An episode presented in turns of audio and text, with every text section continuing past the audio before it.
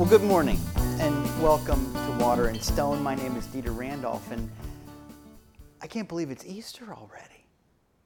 I mean, a year ago, we recorded one of the very first one of these uh, lessons from my house into your house. And it just seems like a million years, and it also seems like about five minutes. And somewhere in the middle of that, we have been through so much together. Man, oh man. I'm so happy that we are here on this Easter morning. This is going to be the last Easter morning that we do like this. The next time this day rolls around, I think we'll all be together in some way or another in a different kind of togetherness, and I'm so grateful for that. But I'm also grateful for what we have been through. I like to think that we are smarter and better and more loving and better at reaching out to loved ones in ways that we just didn't have to before, so we weren't good at before, you know? I think there's some really beautiful things about this Easter now that we can see a little bit of a light at the end of the tunnel, right? There's something really wonderful about all of this. If you haven't uh, been watching these videos, I know some people tune in just for the Easter one, and I get that, and I'm glad you're here anyway. But if you haven't been watching, we are working through a whole series called Sunday School, where we learn about the whole Bible. And we've been picking out some stories that people remember from Sunday school and really shedding a new light and a new insight and a new set of ideas on how to use what is in those stories to make the world a better place, to make our lives a little bit better, and everything in between. And this is a very special day because being Easter, we're going to talk about that most important of stories.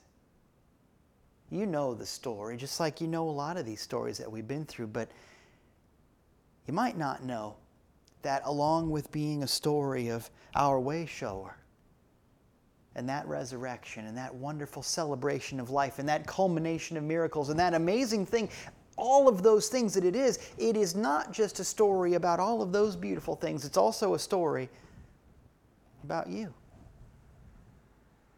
We've been in the cave for a long time, a lot longer than three days. We've been going through all kinds of things a lot longer than three days, a lot longer than a week, a lot longer than, well, you get the idea. It is time for a new birth in our world, in our hearts, in the lives that we share together. So happy Easter. I- am so glad that you're here. Let's begin our exploration of this amazing story with our opening prayer. God is and I am. I stand on holy ground. Right here and right now, there is truth. Right here and right now, there is freedom. Right here and right now, there is life. This is who I am. I am ready. From now on, I speak the truth. From now on, I choose freedom. From now on, this is my life. The unstoppable love of God prepares the way. I am ready. And so it is, and so it does in Jesus' name. Amen. So, Easter, right? You know the, the basic parts of the story, I'm sure. I don't know what Sunday school you grew up in or if you did at all, but you're familiar with the basic ideas, the concept of, of Jesus on the cross and the suffering and the, the, the crucifixion idea and the death and all of those terrible things that he goes through in the story. You're also familiar with the idea that after being in the tomb for three days, a stone is rolled away and he lives. You know something about that story, which is probably why you're here with me today. So I don't have to give you a complete play by play. There are some things that I really want to bring out today that I think are especially important for what we're going through right now. That said, I invite you to read this story. And you know that this one appears in all four of the Gospels in different ways, different bits and pieces, and we put these together. So take a look, see what it means to you after we talk today, you'll have some tools that maybe you didn't have before. With all that in mind, I got to tell you that one of the things that sticks out for me, even now, after doing I don't know how many Easter lessons, after listening to I don't know how many Easter lessons, after thinking about this, because you know I'm a church kid from way back, one of the things that I always think about when we get to the, the pre Easter morning thing, the, the crucifixion experience. One of the things I think about so often is something that gave me a lot of trouble when I was a kid. You know, I grew up in a positive, practical Christian movement. And so we always talked about the God is love idea, and we talked about the idea that, that nothing can stop Jesus and nothing was a problem from him. And he, he, he just rose above everything and triumphed over everything and said, The works I do, you shall do also. And so we look to that inspiration and we know that we don't have to learn things the hard way and all of those things. We talked about, I came that you might have life and have it more abundantly. I came that your joy may be full, and all of those things that you like to think about too, I'm sure. Ah. and they're all true. I'm not saying you've been sold a bill of goods. Those things are all true, but there's also more to the story. And I learned that in a way when I was a kid reading these Gospels for myself for the first time. I'd sit through enough Easter services and decided I wanted to apprehend the stories on my own. Maybe that's why you're here now, too, you know? And I got to that part where Jesus is on the cross. And he says, Eli, Eli, Lama Sabachthani. He says, My God, my God, why have you forsaken me? Interesting thing, there's a lot of these uh, words that we know from the cross that one, why have you forsaken me, is the only of the last words of Jesus from the cross that appears in more than one gospel. So, really important. But you go, that one is really important? The moment when it, it really looks for all the world like, like Jesus is having doubts. You and I have been to a theme park and you're excited to get in line for the roller coaster and you're joking around with your friends and family and you get there and the lap belt comes down and you're excited for this thing that's about to happen and it's been predicted, foretold in a way because you can see how much fun it's going to be and all of that and all of a sudden you get up the top of that first hill and you say, My God, why have you forsaken me? Why am I doing this? Maybe in some small way, you know what that feels like, but we don't like the idea that Jesus would go through that, do we? I sure didn't. Some uh, translations of the Bible, they have like little headlines over different parts. Jesus at the wedding at Cana. The, the freeing of the slaves, you know, that kind of thing, little headlines. And a lot of Bibles have that moment as the moment of doubt. Oh, I hate that. I don't, I don't see Jesus that way. Jesus, who over and over again has said, guys, it's going to be okay. Not to worry. Jesus, who very clearly knows what is happening, what's about to happen, what has happened, not a problem. So it's really out of character.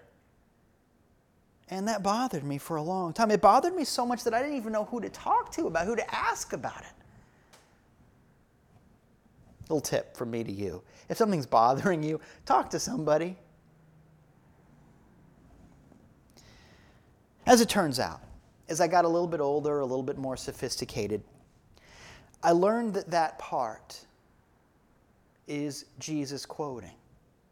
Now, if you've talked to me about this before, you know this. I'm not going to tell you something you don't know, but in a minute, I'm going to tell you something new about all this. But just to bring everybody up to speed.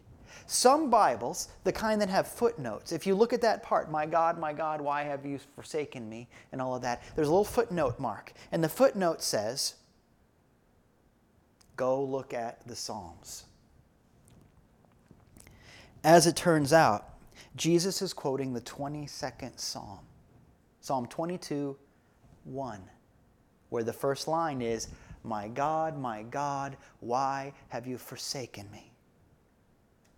And if you know that psalm, and a lot of people don't, I mean, everybody knows the 23rd psalm. It's the one that we read at funerals and stuff like that, and it's beautiful.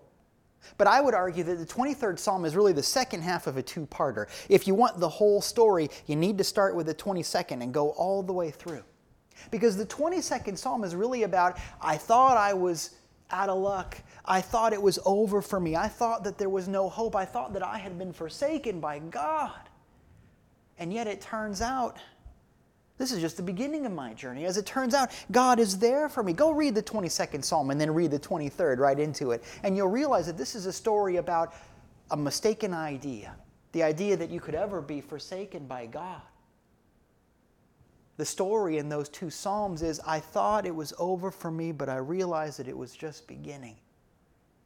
Ah, interesting. And this isn't just me reading into it. By the way, once again, look at the footnote in your Bible. It probably says, go look at the 22nd Psalm, verse 1. And this is interesting. Because remember, most of the people who were gathered around Jesus on the cross, in fact, probably all of them, had been raised on the Psalms. And remember, uh, uh, Judaism is an oral tradition, so these are the things that people would recite to each other over and over again. The Psalms were used just as they are now in times of trouble, in times when you need advice, in times when you've got to get through. These Psalms are songs that everybody knew by heart. In the same way that, that I might say, Jingle bells, jingle bells, and you know the next line is jingle all the way. I met her on a, on a Sunday and my heart stood still or whatever to do run, run, run. You pick your version. In the same way that everybody knows the next verse, I want you to paint a slightly different picture in your head. This is not anything like a moment of doubt for Jesus. It might be a moment of doubt for the people in the crowd. But imagine yourself in that moment where it looks like the cause is lost. First of all, remember that this is Jesus who has fed the multitudes, who has walked on water, who has taken care of and healed and blessed and raised Lazarus from the dead and everything in between. And you have that moment where you go, Why am I doubting? Well, we can identify with that. But in that moment, I guess it did look hopeless. I can understand that. In our own way, maybe we've been there, you know? We can identify. But here's Jesus teaching, even from that moment. And essentially saying, guys, remember that psalm that you all know by heart where it looks like it's bad, but it turns out to be just fine? It's like that. In a way, Jesus on the cross is saying, guys, it's like that. There's something really beautiful about that. And once again, as we explore this whole journey through the Bible, one of the recurring themes is that we teach and we learn through stories. Here's Jesus teaching through a story, through a psalm that they all know, that we ought to know too. I want you to know right at the beginning of all of this that, that whatever you are going through, first of all, it's probably not crucifixion bad, even if it feels like it. And I don't want to discount your feelings, but you know, it's probably not that bad. But whatever you're going through, remember that it's only the first half of a journey. That there is certainly more. There is certainly life at the other side of that. You've got to decide what you identify with. And that brings me to the new thing that I have not talked to you about before, but it occurred to me as I was preparing my notes for this conversation with you today. I think Jesus has a pretty good handle on things, you know. He's Jesus. But it could be that looking back at that 22nd Psalm, that idea that, why have you forsaken me? Again, something that we can all identify with, but I guess that's the problem, is identifying with it. Ask yourself the next time you're in a struggle, the next time things are not working out, the next time you feel sad, confused, hurt, angry, afraid, you name it. A good question for you right in that moment is what am I identifying with? Am I defined by this moment of doubt, loss, blame, anger? Is this me? Ask yourself, is this me? Those three words are huge. Yeah, there might not be enough money in the old checking account in this moment, but is that you? Are you the debt? Because as long as you identify with the problem, you will never reach a solution. As long as you identify with the problem, you will never reach a solution, right? You got that. Well, this is an interesting thing to think about because think about how God sees you. We talk about God as a loving parent. And you know that saying, a, a, face only a mother could love, the idea that a, that a true loving parent, I don't know what your experience with your earthly parents is, we'll talk about that some other time, but the idea of a loving parent is one who doesn't see you in terms of your flaws and faults and your growing places. When they see you, they just see beauty and perfection and potential and wonder. wonder, magic. That's how a loving parent sees their child. And that, my friends, is how God sees you. The reason that I'm reminding you of that is not just because it's a nice thing to remember, but I'm reminding you that also because God does not identify you with your shortcomings. But miracles can only happen for you to the degree that you allow them, to the degree that you agree. To the degree that you agree. I love that. So here's the disconnect God sees you as perfect and capable. If you see you as identifying with the problem, if my whole identity comes from the sickness and the lack and the worry and the fear and the, the, the solitude and the loneliness and the. Mm, you get it. Well, you know what? You're going to feel forsaken. I want to see me in terms of limitation, but God doesn't see me that way. God does not see limitation. As long as you identify with the bad thing, you're going to feel forsaken. And that whole 22nd psalm is really a story about re identification with what really is instead of what your ego assumes. That is huge. Again, the next time you feel sick, hurt, afraid, lonely, whatever, ask yourself, is this me or is this just something I'm going through? Because those are two very different things. And remember what God sees about you. God doesn't see you as suffering, so you mustn't identify with the suffering if you want to be seen. How's that? This is huge.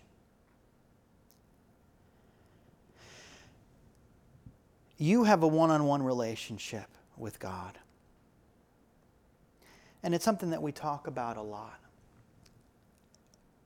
But it's something that, that there's another great moment in these last words of Jesus that, that I'm reminded of.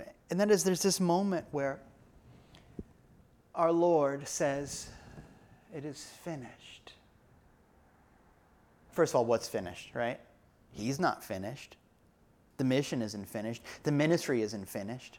What's finished? What do you identify with, right? And it appears for all the world like it's over. I get it. Jesus does, in fact, die, and we have to say, this really happened.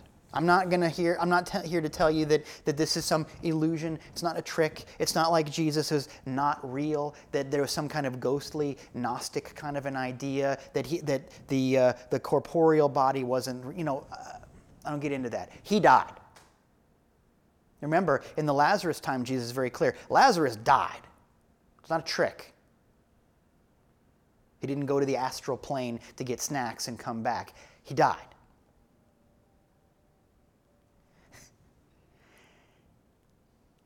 In that moment, the Bible talks about all of the things that happen, and there's an earthquake and stones are rent asunder. Everything is turned upside down, the whole deal. And it goes into uh, great detail. And you can almost imagine the stock footage of a disaster movie, you know, when you see the avalanche and the earthquake and the tidal wave and the storm coming and the flood and the, you know, that kind of thing. And you've seen those movies where they jump cut to all those kinds of disasters. And the Bible talks about all of those things. And it also says, and the, the, the veil of the temple is rent asunder.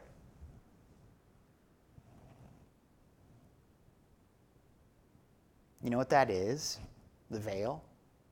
Does it sound like it's something made out of concrete or something? It seems like it ought to be, given that we're talking about rocks being ripped in half and all of that. Well, the veil is just a curtain.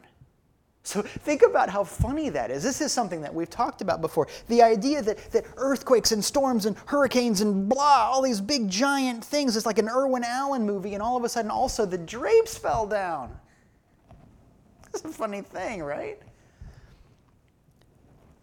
But as always in life, the things that seem odd, funny, like they don't fit are probably the biggest teachers of something. There's a reason why they stick out for you. Pay attention to that instead of sweeping it under the rug.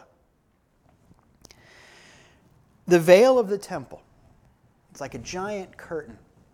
And the idea was on the other side of that curtain is the Holy of Holies, the place where other people can't go. Only the high priest can go in the temple, and then only once a year. And the idea is in that Holy of Holies, that's where God lives. And on a special day, one special person can go in there and atone for everyone's sins to make it okay. Basically, there's a cosmic reset button in there, and we can just reboot just like when tech support tells you to do it, and everything's going to be okay on the other side of that. It's a once a year thing, and you don't get to do it. It has to be done for you. There's an intermediary, and the intermediary is behind a curtain. Well, it makes me think of Wizard of Oz, but that's a separate story, right? Maybe it's not. Because in that moment, when there are earthquakes and the stones are rent asunder and there is, there is nothing that stands, we are told that the other thing that goes away is the idea that there has to be something between you and God.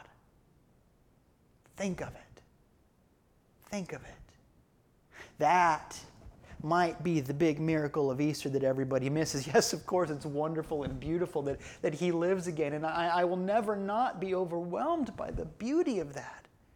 And yet, Jesus demonstrates healing and life and, and, and, and, and all of that, regeneration over and over again. It really shouldn't be a surprise. And in fact, later on, the angel says to, to the women in the garden, Don't be amazed. In other words, why are you surprised? Haven't you been paying attention? Did you go out for popcorn at the beginning of this? I think the real beautiful thing, uh, among many beautiful things, is that in that moment, there's nobody between you and God. You don't got to ask somebody else to atone for your sins. Just fix it. Do it better. You are God's child. You don't got to know a guy. You are God's child. In this moment, with this miracle, all of the, the hierarchy and bureaucracy goes away, and it's just you and God. And in fact, the more you think about it, it's just God, given that you are a part of that beautiful life. Oh, that's the miracle.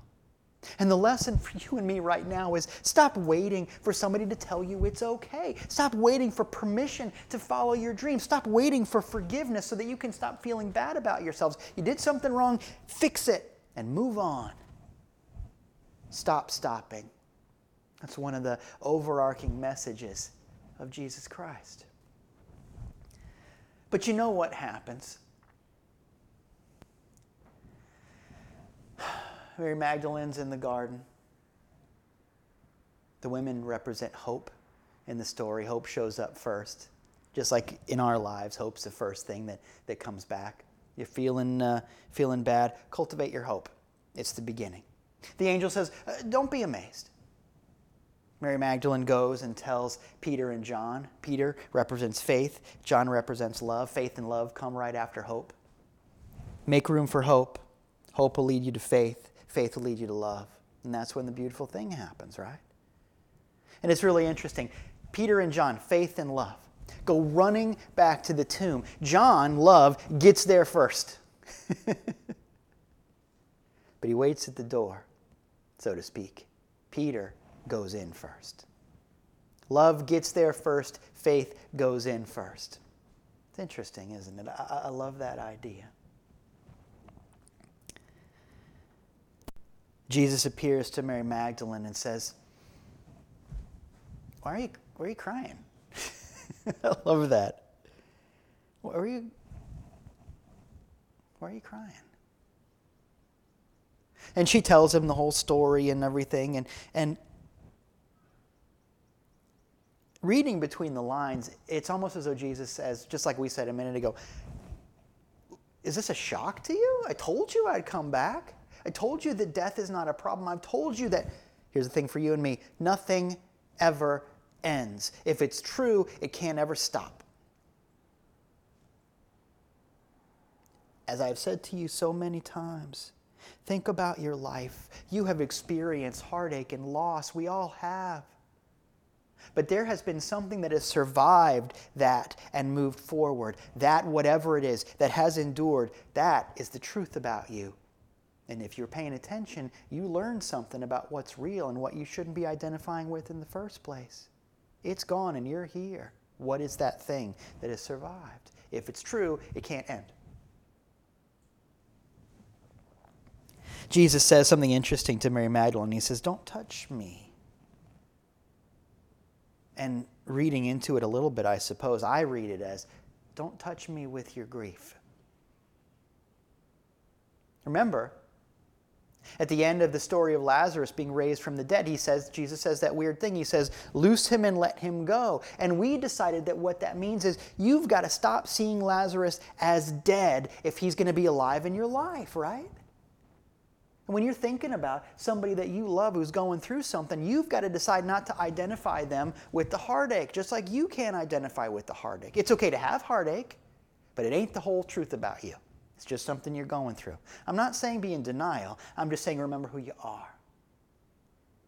And so Jesus says to Mary Magdalene, You can't see me that way either. Didn't we learn this lesson with Lazarus? Don't touch me with your grief.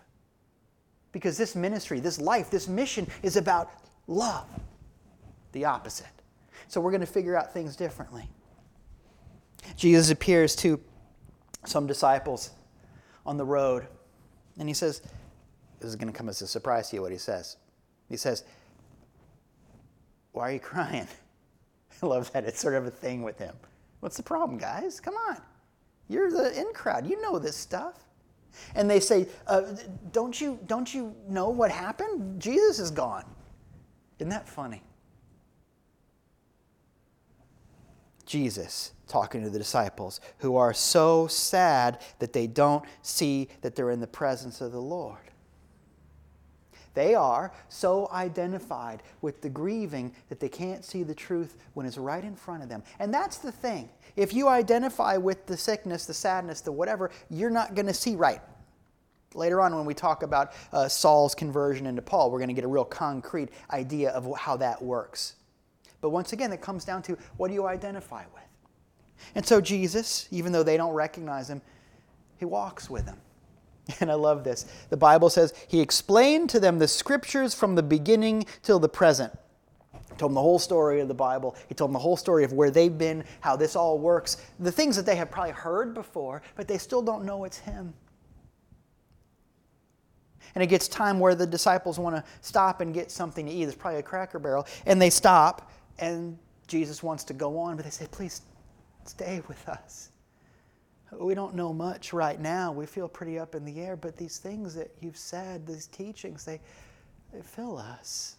And we don't want that to end. So Jesus stays and he does the Jesus thing. He blesses and breaks the bread. And then, in that moment, they see that it's him. That's the thing that, that's amazing. They, they don't realize it's him until he blesses and breaks the bread. Symbolic, breaking through something. Symbolic of the idea that, that things will change for you when you pay attention to what you take in, what you eat, right? And the disciples say to each other, Of course it was him. How did we not know? And I love this. They say, Did not our hearts burn when he talked to us of the scriptures? I don't know what you got going on in your life. It's possible that there are all kinds of things that you're supposed to identify with your credit score, your weight, how many likes your picture of nachos on Instagram is getting, whatever it is. There's all kinds of things that we're supposed to identify with, and I get it. You know, there's, there's a lot of demands on us in this day and age. Understandable. But also silly. There are moments in your life where you get that holy heartburn when something just, you just know that it's true, that it's beautiful, that it's love, that it's inspiration, that it's hope. Go in that direction. Jump in both feet because that's where God lives. In those moments where you don't know why this is important, but you know that it is. In those moments where you don't know why that this is love, but it is. Did not our hearts burn? Follow your heartburn. this message brought to you by Tums, but it's true. Follow your, your heartburn, follow those moments. Heartburn is an indicator way more than any kind of physicality. And there's that other uh, appearance that I love. Remember that a lot of the disciples are fishermen. And remember, at the beginning, he meets them and he tells them to cast their nets on the other side because they're not catching any fish. And then they catch a lot of fish and they realize that this is a pretty cool miracle and they decide to follow, right? I'm, I'm glossing, but you get the idea. What's funny to me is after all of this, everything that they've been through, can you imagine getting to travel with the Lord, hearing these things, witnessing these miracles, being a part of this experience? What would you do? How would you be changed by it? And yet, the Bible tells us that a lot of the disciples just went right back to fishing as soon as they could. It's easy to believe that proximity will help somebody. If I can just get to that holy place, if I can just stand by those special people, if I can just be around that, if I can just go, I don't know, see the vortex in, in Arizona or, I don't know, Wayne Newton, I don't know, something that somehow I'll be next to that. But remember, the disciples were hanging out with Jesus, and the moment he's not there, they go right back to fishing. Proximity is not the same as receptivity. If you are open and receptive to a miracle, you will get it wherever you are. But if you're not, you can be in the presence of the Lord and not get the point. It's not about where you go, it's about what you identify with. That's the Easter message. But so there's the disciples out in the boat, just like before, not catching anything. And here's Jesus walking on the shore, and he says, Hey, uh, how's that working for you guys? Caught anything? This is another great sign. If you feel like you're in despair, if you're just going through the motions of your life, you know, going with that kind of thing, ask yourself, just as Jesus would ask you, how's that working for you? Because if it ain't working, you should stop doing it. That's it. Jesus says, You know, why don't you cast your nets on the other side? And one of the astounding Easter miracles is that doesn't uh, ring a bell with them until they do cast their nets on the other side of the boat. And again, the catch is so great that the nets strain to, to hold it. And they realize. They have this wonderful breakfast by the shore. It's very chic. And in that moment, Jesus says, Do you love me? What'd you say? We know what they said. And he says, If you love me, feed my sheep.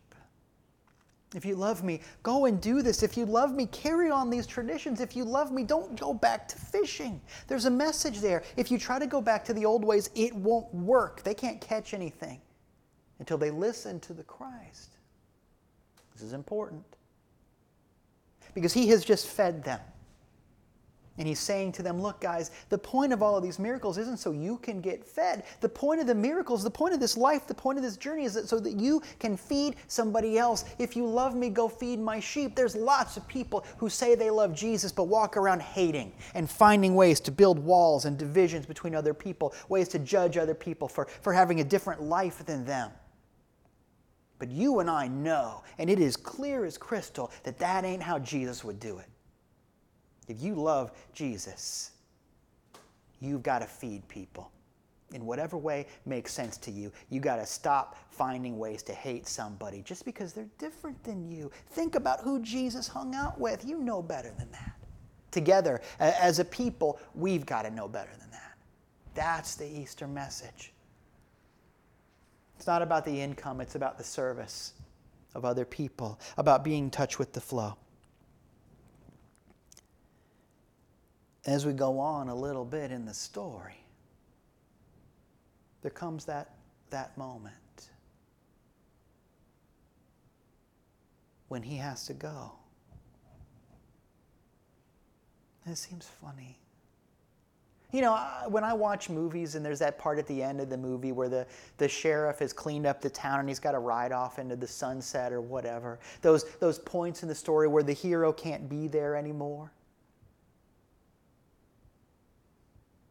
Or Frodo's got to get on the boat, right, with Gandalf and he can't hang out in the Shire anymore. Sound familiar? It's the same story over and over again. Luke Skywalker can't be there at the end. Spoilers.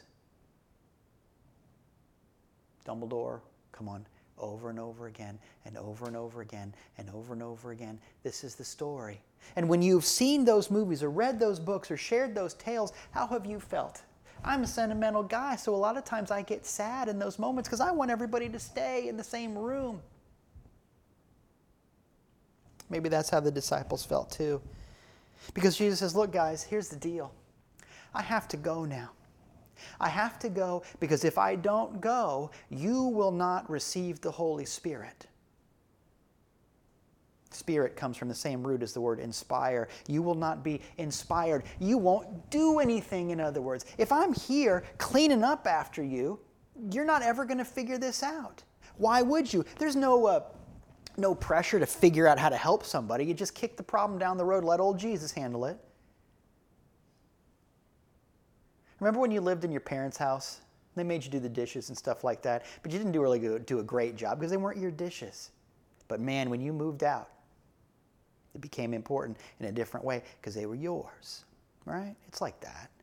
Everything is like everything, right? And Jesus says, Look, guys, if I don't go, you're never going to do this. If I don't go, this whole ministry is going to be me and 12 guys wandering around forever. And yet here we are. People have said that, that because of COVID, there are churches shutting down all over the country, all over the world. And I see the for sale signs. I get it. And even if it's a denomination that teaches things that I wouldn't teach in a million years in my worst mood, I still grieve for that. And yet, you and I are doing this.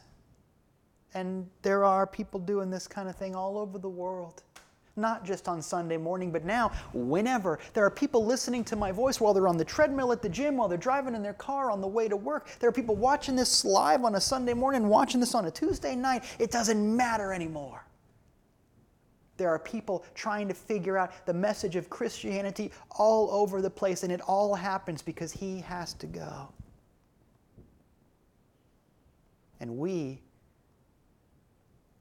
have to grow.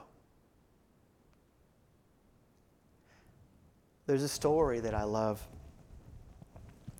that in some parts of the world that just rely on fishing. You know, and that's just about everywhere where there's a coast, right? In some parts of the world, things haven't changed for hundreds, maybe thousands of years. They do things those ways. And there's something beautiful about that already, but there are places in cultures that would have no way to communicate with each other. There are places where they do this same crazy thing. They build a boat, a brand new boat, brand new wood, brand new everything, ready for fishing. And remember, fishing is life, so this is it. This is really important. They build this beautiful boat, and then immediately they weight it down and they sink it. And that seems crazy. But they leave it in the water for three days. That sounds familiar, doesn't it? And after those three days, during that process, it is becoming perfect. The environment is making it perfect. It's soaking up water, and the, the joints of that wood and everything else is shaping exactly the way that it needs to shape, and it becomes a better boat for that three day journey. And at the end of it, they bring the boat back up and they take the stones out of it, they roll them away, and they have a big party because now the boat is ready for life. Isn't that beautiful? Maybe you're somewhere in the middle of your three days at the bottom of the ocean. What if you're getting ready for something? What if that suffering does not define you? What if that lack and that loneliness and that fear does not define you? What if you are more? What if you have a purpose? What if you're supposed to feed somebody? What if, before you know it, you'll be ready and we'll all be there to have that party because it's time for a new life. It's time for you and me to remember who we are. It's time for you and me to feed other people, to share that with somebody today. It is time for us to let a lot of things go and set a lot of things free. Because after all, freedom is a choice. Thank you. I want to thank you so much for sharing your Easter with me. I can't tell you what it means. This has been such a journey, and we're not done. We got more Bible to go, more stuff to talk about. I hope you'll join me next time as we start to talk about the rest of the, the story, the rest of your story. But in the meantime, I, I want to thank you so much for sharing these videos, for hitting that share button. It means a lot. For liking and sharing and subscribing and all of that. I want to remind you that we are planning an in person gathering the last weekend in May. It's going to be a, a, Saturday night. I don't have my calendar in front of me, whatever that, that day is, the last Saturday in May. We're going to do something live right here in St. Petersburg, Florida, the finest city on the face of the earth. It's going to be in the evening on that Saturday. Mark your calendars. it's going to be something really special that we're planning for you. Keep, uh, keep watching. But in the meantime, I want to thank you for your gifts of love and substance. They keep this ministry going. And you can help support this church by going to donate.waterandstonechurch.com. Let's hold those gifts in our minds and our hearts and bless the offering together. God is my source, my unending supply. With this gift, I carry my gratitude into action. God's blessings flow through me and fill my world. I give and I live with radical joy. And so it is, and so it does. Amen. And as always, I want you to remember that wherever you are, you are not there alone. Together, we pray as a family. God, I'm ready for change. My heart is open. I'm not afraid anymore. My life is in peace and on purpose. In Jesus' name, amen. Now go show the world what love looks like today. I'll see you next week.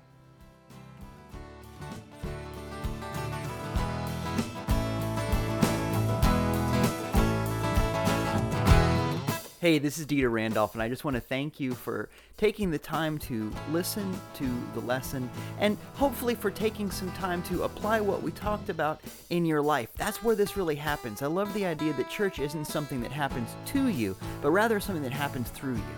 What you do based on what you've heard can change your life and really change the world. This is just the beginning of a bigger journey. And if you want to continue your journey with us, I'd love for you to like and subscribe us on YouTube where you can watch the videos. Come join us in person. Our street address and all kinds of information is at our website, waterandstonechurch.com all of that sort of thing. If you want to give electronically, that's where to do it. If you want to connect with us on social media, and you really should, do that there. Waterandstonechurch.com. Thank you for being a part of this work.